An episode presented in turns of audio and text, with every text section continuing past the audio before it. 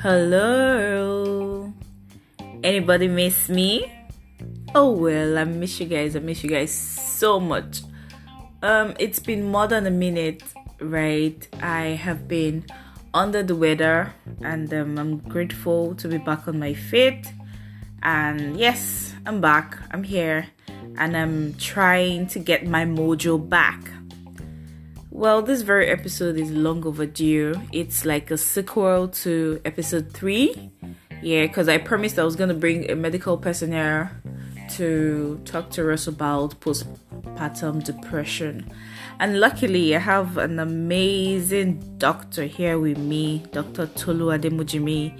And um, we had a nice chat, and I'm super, super excited to be sharing with you guys. So, in case you have any questions or whatsoever, you can always drop a comment.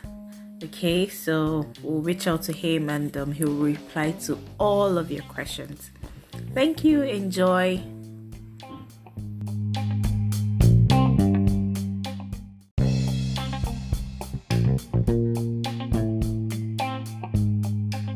Hello, Dr. Tolu. Yes, hello. Good morning, and how are you? Good morning. I'm very well, thank you. How are you too? Very good, thank you.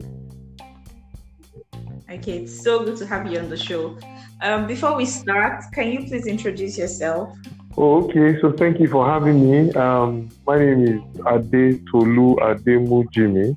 I'm a medical doctor by profession. Um, I've got some experience from the private clinical practice through public sphere of healthcare with emphasis on public, I mean, yeah, primary healthcare and also health insurance.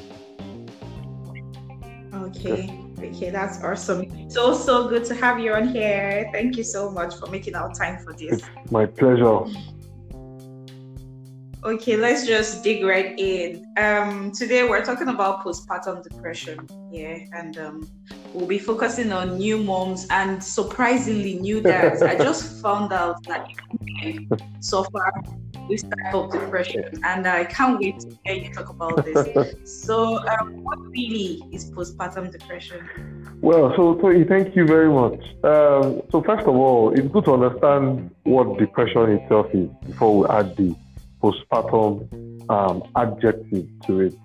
So, um, clinically speaking, now depression is is a form of mental health disorder, and um, it's characterized usually by you know continuous loss of interest in activities, and usually when you know um, such persons lose interest so much in these activities, it's severe enough to actually impair their daily life, and that's why it's clinically significant. Not just to say depression like another English term, but to actually characterize it properly as a form of mental health disorder. So, having understood that depression is um, a mental health disorder, then to now say postpartum depression means that partum means pregnant, I mean delivery, and then postpartum simply means after delivery, that's after childbirth. So, yes, postpartum depression is that clinical form of depression that occurs in mothers,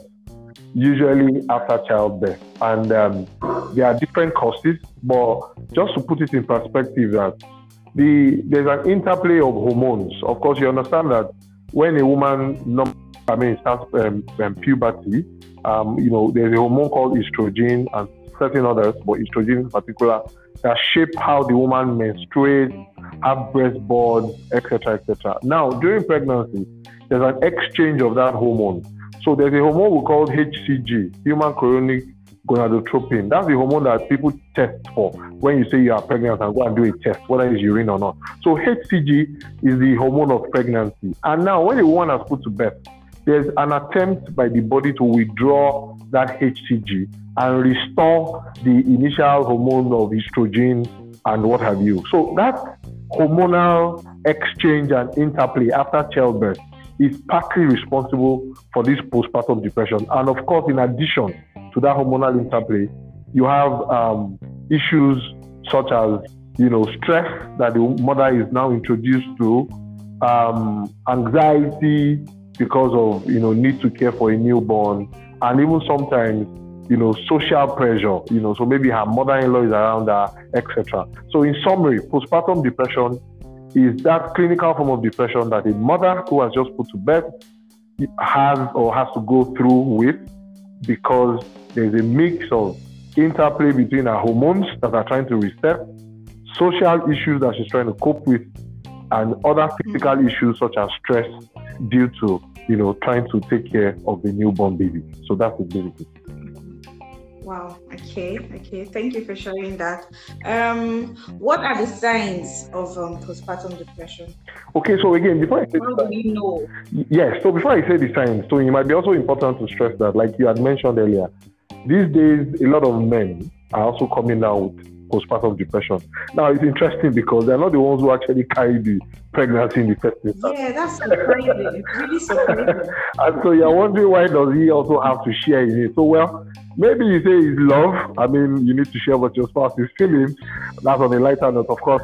I think it's also because they are also part of, you know, um, particularly the physical and the social um, effects.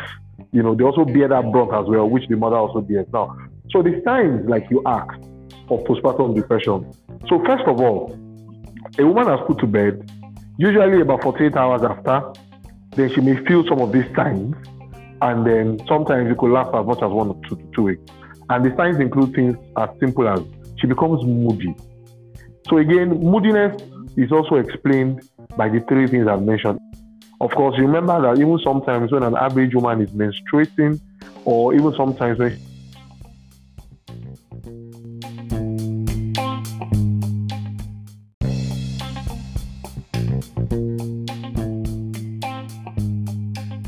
as you were saying, okay, you were talking about how. Um, okay, you want us to just take the signs. How signs, the father right? gets affected. Like I said, fathers are surprisingly getting affected as well, because, um, like I said on mean, on, on a very light note, that perhaps it's also a demonstration of love because you should actually feel what your spouse feels. But more importantly, it's um, because they as men are also exposed to these same factors that to some of the factors rather i beg your pardon that can also trigger you know um, this depression which includes um, you know the social issues. I mean they're also exposed to it you know around the house after um, the child i mean birth of the child. Uh, you know they're also exposed to issues of stress around the house uh, and then of course there's some neglect perhaps because um, there's some spousal withdrawal. You know, the, the, they feel their wives have, um, you know, sort of deprived them of things like one, attention. Wow. So he no longer gets to have his wife ask him, your, your tie looks good or it doesn't look good on you. Why are you putting on this shirt? You know, that's one. I mean, another form of neglect is because she probably doesn't even have time to pay attention to have you had breakfast or uh, what are you eating this morning? You want me to make omelette for you? Blah, blah, blah. So he feels he's neglected in those instances. I mean, another one is he also feels there's, you know, um, complete neglect of companionship. So he can't gist with his wife anymore because she's either snoring or trying to breastfeed the baby or trying to sort out diapers or she's trying to get sleep because she didn't sleep at night. So, you know, he has those forms of deprivation. Is I this, mean, is it safe so to he, say men are babies as well? so, so truly they are because um, they also expect all of this um, uh, affection, you know, and attention from their from their wives, and truly that's why wives are not just wives; they are actually also babies. So he just feels that he's deprived of attention, he's deprived of food, he's deprived of com- companionship, and he's also deprived of sex because he can't just say, "Baby, let's let's make love," because she says, "I'm tired, I'm trying to breastfeed," blah blah blah, you know. And then of course the man also um, is struggling to get sleep. You know, maybe the baby is crying, his wife is up at night, and uh, you know, as, exp- as an expression of solidarity, he wants to join her, or truly the baby is actually screaming down the room, and so he can't sleep, and he needs to go to work the next day. So he's also under that kind of stress. You know, so you know when, when, when you don't get sleep, we call that insomnia. That's a medical term. You know, and of course there's also the economic pressure so now he's not just trying to say, okay, I'm trying to put food on the table for myself and my wife, or buy clothes and perfume for my wife. Now you have a baby. So you need to also provide, you know, for uh, you know all the um, um, from food to diaper to every other you know um, item that the baby needs. So there's an extra, um, you know, uh, demand for his finances, and so all of this put together can actually make the man depressed. Surprisingly. Wow. okay.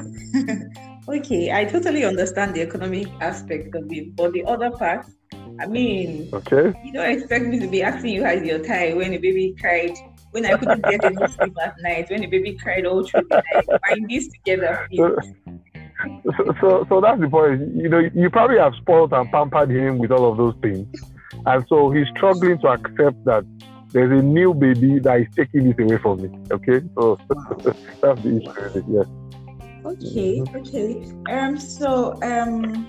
I figured something out here, especially in this part of the world, like in our society, people tend to okay. shy away from recognizing and admitting to being depressed. What do you think this is about? And how do you think Thank we you. can fix that? So, very good question. You know, the reason is that, first of all, majorly, so there are a lot of factors that are responsible for people shying away from accepting that depressed. You know, there's a stigma that comes with mental disorders. And that stigma is particularly very profound and pronounced in our own environment as black people. There are a lot of taboos and a lot of myths that are associated with uh, stigma, you know, that actually stems from our cultural um, mm. you know, uh, mindset in terms of how we see mental disorder. So someone feels I'm depressed, or probably doesn't even know it's called depression, because again, I was trying to say the signs of depression earlier. So maybe I just run through the signs again. So you know, first of all, um, a few days after birth, the woman can just start feeling moody, moodiness, and I was trying to explain that hormones responsible for that. Hmm. Of course, the social, you know, issues as well, physical pressure and stress can also be responsible for that. Number two, she just gets cranky you know, she gets very cranky and irritable. I mean, it's understandable. You are struggling to get your baby to, you know, to be quiet, to get some sleep, and then baby wakes up suddenly and requires attention. So you get cranky. You know, number three, you can just go sad. You know, so sometimes it's not explainable. You just find out that okay, I have a new bundle of joy, and rather being upbeat about that, I just have this moment when I'm just sad. And it can just be because, like I said, your hormones are, you know, have an effect on your mental state, or you just feel overwhelmed by the fact that I have a lot of work to do. You know, um, I'm thinking of changing diapers like six, seven times in a day. I'm struggling to get food for myself. My husband is also asking for some attention. So you just go sad. You know, the fourth sign also can be you just don't get sleep. And you know how it feels for, an, for a human being not to sleep for, for days, not talk of weeks. So, you know, insomnia, you just don't sleep. And then you just find out what happened. Yes, truly, the baby is here. I can't get sleep. And I'm telling you, sometimes it becomes chronic. It may be a sign that you're actually getting depressed. Of course, another another sign is usually what we call anorexia. So anorexia is loss of appetite, especially for food. You may just lose appetite. And you just find out that you're just struggling to get food. And so here you are, you fed your baby, your baby is asleep, and you have that moment of, you know, like uhuru, like, yes, I can have my peace now. But the least that will just come to your mind at that time may just be food. And you may even see the food and you just don't feel like eating it. Now, if that happens continuously, that might be a sign that you actually begin to tilt towards postpartum depression. Another sign could be anger. You just get angry. Of course, like I said before, you can be persistent because there's persistence in all of these signs for us to say, yes, this is likely a postpartum depression. So persistent anger, you know, and easy irritability, so to speak, can be a sign. Another sign can be anxiety. You just get unduly anxious. You know, the fear of tomorrow. So what happens? How do I start to, you know, when does my baby start to crawl? When does my baby start to do this? You know, uh, when am I going to get off using diapers? When am I going to get off hmm. not having sleep? So you're just anxious or, you know, anxiety goes on for long. Might be a sign of postpartum depression. Sometimes there's also some people called despondency. So being desperate, you just feel hopeless. You, know, you just feel like, ah, man, am I ever going to get out of this? And then you, just feel there's no hope for tomorrow. Am I going to be doing this babysitting thing for long? When am I going to resume back to my career? You know, you're, you're struggling. So you just feel there's no hope for tomorrow. You know, usually. So if you have that consistent feeling, usually first two weeks after childbirth, that might be that you're already being tilted towards depression. And then finally, but not the least, sometimes too, you just lose interest in everything. So your spouse comes back and he's trying to get you to smile and tells you I have a glass of juice for you because usually maybe you guys take juice after dinner. You just tell him I'm not interested. He tells you, okay, that's fine. Let's just take a walk. Baby is sleeping now. Let's just take a walk around the house for 10 minutes so you get yourself together. You say, I'm not interested. Okay, you're still struggling to get your tummy to go back in because you feel, okay, now I've, I've lost my shape. That's also part of it, really. I should have mentioned that earlier. It's part of the social pressure I was talking about. So some people don't have spousal support. So maybe their, your husband is already saying, come, look, I mean, uh, you should be, you should put yourself together. Tell your tummy is still popping out. So she just feels, ah, why would you talk about my tummy? You know, so all of these things can actually make her go depressed and she can lose interest in virtually everything. So these are the signs of depression. So like I said, back to what the society feels about it around here. That's a major reason why a lot of people don't want to come out. Secondly, so a doctor tells you you are depressed after birth, they are, they are scared that that will likely tilt them to taking drugs. And so, you know, that feeling of, that fear of medications, people just feel, so it's better I keep it to myself and so that I don't have to take drugs. Another reason why people also want to come out is they feel that they, their in-laws in particular will just become unduly unfriendly because so she, she feels my mother-in-law can say to me when I put to bed um, I put to bed you know when, when I actually give birth to your husband I mean I, I, I, why do they do that what is it why do you they do that? and you just get that's, unduly that's like the order of the day in an average home. But why do they do that Exactly. It, it- it's the African setting, really. And you know, again, there are a lot of cultural bias. You know, people just feel that because they experienced some of these things way back, that it's only natural for I mean women of these days also to feel those things. That if you don't feel them, they have that feeling that you are not baptized into womanhood proper. So for them, why should I mean it's just normal for you to feel a bit depressed, but you need to get yourself back together. So why should you take your own to the extent that we're taking you to the hospital to go and give you drugs to say that you are depressed and all that? So you fear that their mother-in-laws would also overreact, knowing that they have been pronounced depressed. And then sometimes also another reason is so I mean some people will tell you if I don't manage that moment very well, if I own up to being depressed, I, I could also suffer some form of um, uh, spousal, de- I mean, deprivation. So in terms of they feel that if they are not careful and they, they, they, are pronounced depressed, their, their husbands could actually just go out and look for a fling. And so that, that way they are indirectly pushing out their husbands by accepting that they are depressed.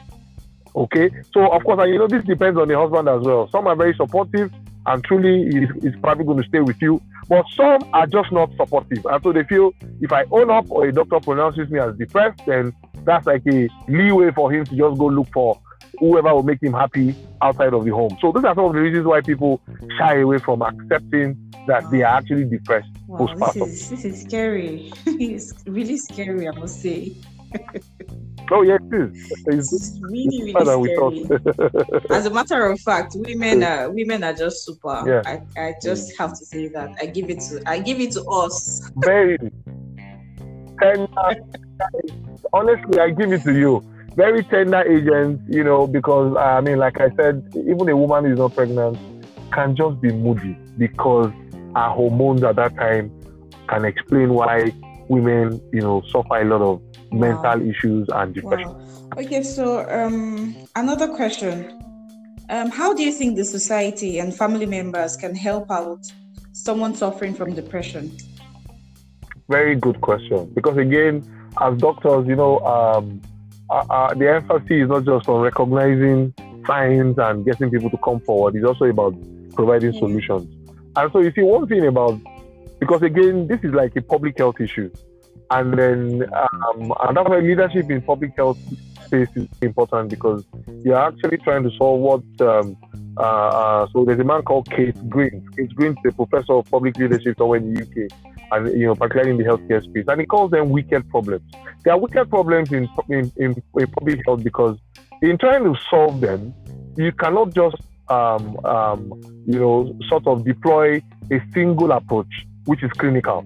So, it, it, it- because in trying to solve these wicked problems of healthcare, particularly public healthcare, which this postpartum depression in, you know, in men and women actually also falls, you know, you, you are going to need to a lot of solutions that cut across clinical and non-clinical interventions. So, the, the, so for the society to help, that's the non-clinical part. The spouse needs to always put up that emotional support. So first of all, the man needs to come out of his own blues, you know, and accept that yes, is my wife who has actually been through nine months of pregnancy and has to cope with you know, nurturing our baby. And so I need to support her. So even when I ask her questions and she gets um, unduly irritable, just understands that she's going through a period that can be beyond her control. I need to, you know, still try to pamper her. I need to pay a lot of attention even to her physical needs. You know, sometimes it's even funny. So maybe she's trying to put on her nightgown and the way she, normally would do it in a very smart way. This time around, maybe she just puts it on briskly, and so for that reason, a part of it is up and another now, now you don't give responses like, can't you see that you don't look good? No, you should just help her pull it gently. You know, that's the kind of emotional support that needs to come from your spouse. That's one. Two, family members. Now, if you have your in-laws around you, uh, you know, it's good for our mothers to understand that things are changing. The fact that you went through certain things doesn't mean that your in, your daughter-in-laws, daughters-in-law rather, need to go through them. And that's why you. So we need to also, as as man, you know, educate your mother if she's coming to help with the baby at that time to say, mommy, um, you know, um, us that you know women can go um, into depression when they are trying to nurture a baby just shortly after birth. I know you've been through this before, but we also have different coping mechanisms. You might have coped, coped well with it, but please, um, I need you to just join me to give emotional support to my wife during this time so that she also comes out of it strong. For, and it's also for my own betterment. I mean, if she comes out of it early, your son will also be smiling again. But if she doesn't come out of it early, your son will also wear, you know, a, a, a very boring and nasty mood. And so if you tell that to your mother, then she, you can help your wife to actually get that needed support even from her mother-in-law. That's number two. Number three, the society needs to work on our psyche as regards mental issues. Okay, so in Africa, you know, Nigeria, um, especially, I mean, that I know, that stigma around, oh, okay, you, you're going to see a psychiatrist because you're depressed, and they tag you are with New York Law Psychiatric Hospital. You know, so we, we need to stop all of these, our, you know, um, um, um, um sort of, um, what they call labeling. You know, don't, don't label people who have to see a mental health specialists as having you know, uh, I mean, I mean, weary. It's not, it's not schizophrenia. You know, it's not, it's not um, stuff like that. So we, we need to change our orientation as a society.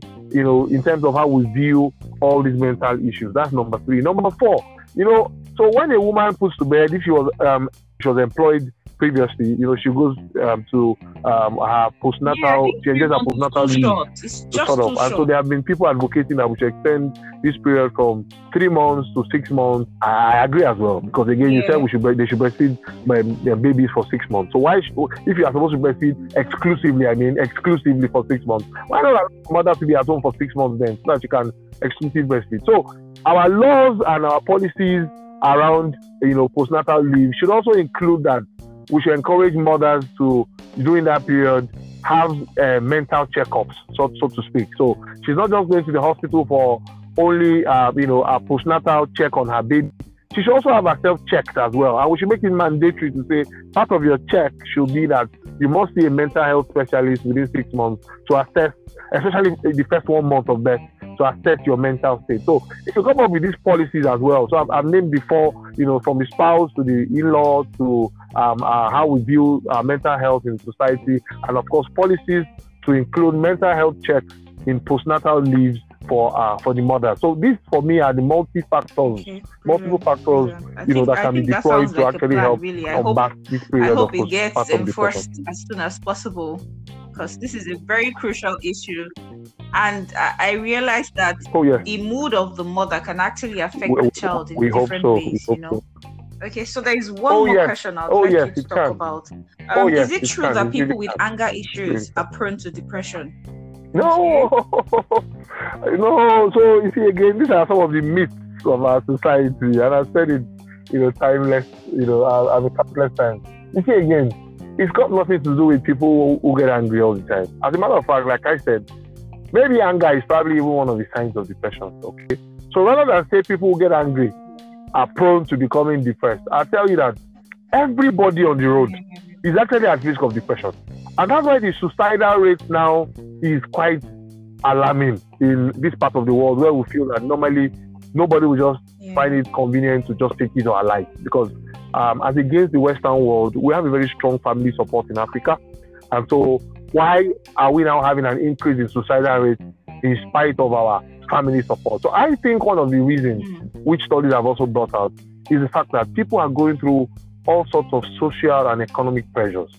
And so, I mean, unemployment, large family size that you've got to take care of, pressure from your extended family. People need money. Your mother is asking you for money. Your uncle is asking you for money. Um, you know, all sorts of pressure. Even in the urban centers, you know, the average person in Lagos has to cope with traffic, you know, for long hours. So you know, all of these can actually lead to mental breakdown and tilt people into depression. So I would say it's not true to say people who are angry all the time or often are prone to being depressed. No, I say just anybody on the road anybody on the road is actually at risk of depression because of the variety wow. of social so and economic factors here, that can still people into depression. You sharing all of this with us, and I hope with this, at least people will get to be more educated and more aware Thank about uh, this thing called depression. Thank you so very much. Thank you so much. I truly, truly appreciate. It. If anybody has any further oh, yeah. question, I would refer them to you. It's been a pleasure being here. Okay. It's a pleasure being here. Okay. Thank you. Yes, I want to appreciate your platform as well. Uh, thank you for oh, having this platform to reach out to people, Amen. and thank I pray it goes bigger much. and have a larger audience. Well, that's what you heard from Dr. Tolu. He already told us all we need to know. So